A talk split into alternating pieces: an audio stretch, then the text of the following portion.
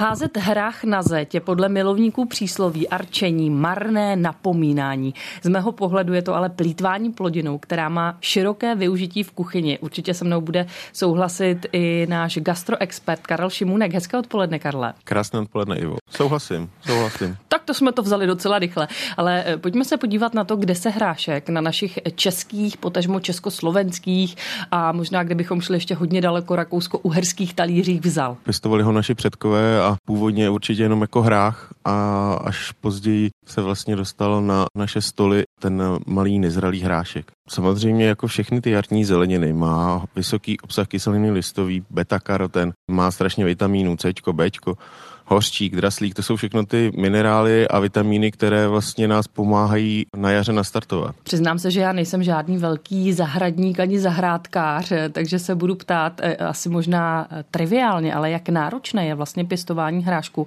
respektive je lepší sklízet na zahradě, anebo se nemáme bát a normálně běžně kupovat hrášek v obchodě? Já si pamatuju teda, že my jsme hrášek nechávali klíčit ve škole. Vy jste to nedělali, Ivo? Tak eh, asi si to už, Karle, nepamatuji. Hrášek není náročný samozřejmě na pěstování, protože necháte ho naklíčit, pak ho dáte do zeminy a roste velmi rychle. Že? Takže pokud chceme opravdu pěstovat ty hráškové lusky, ten hrášek samotný, tak to není náročné, ale, ale určitě v dnešní době je jednodušší si všechno koupit. Z hrášku děláme polévky, omáčky, jíme ho i syrový.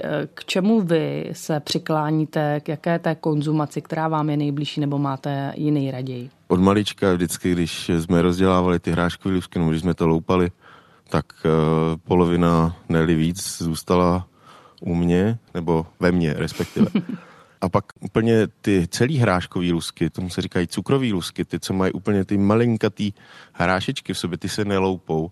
A ty mám teda taky rád. Ty stačí, když se teda orestují jenom na másle. To je vlastně ta nejjednodušší úprava a jako příloha k masu nebo, nebo jen tak samotný. Hrách a hrášek jsou vlastně dvě Ono se to nezdá, že jsou to dvě odlišné suroviny. Hrách patří zase k té surovině, která se musí namáčet díl.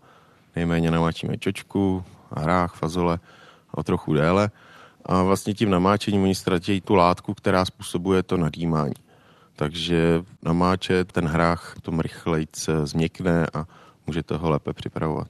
Už jste zmiňoval, že pro vás, tedy k tomu osobnímu užití, je nejlepší hrášek jenom na másle, ale pojďme dát ještě třeba nějaký tip na víkendový oběd. No já bych spíš udělal víkendovou polivku z hrášku, protože ta je velmi oblíbená. Máme hrášky, můžeme samozřejmě použít mražený hrášek, pokud ještě nebude mít čerství. Povaříme lehce, rozmixujeme eh, do hladka, přidáme trochu vývaru, dochutíme solí pepří, můžeme přidat eh, smetanu a máme výbornou hráškovou polévku nebo hráškový krém. Tak děkujeme a nezbývá, než popřát dobrou chuť. Eh, já taky děkuji a krásné odpoledne, Ivo.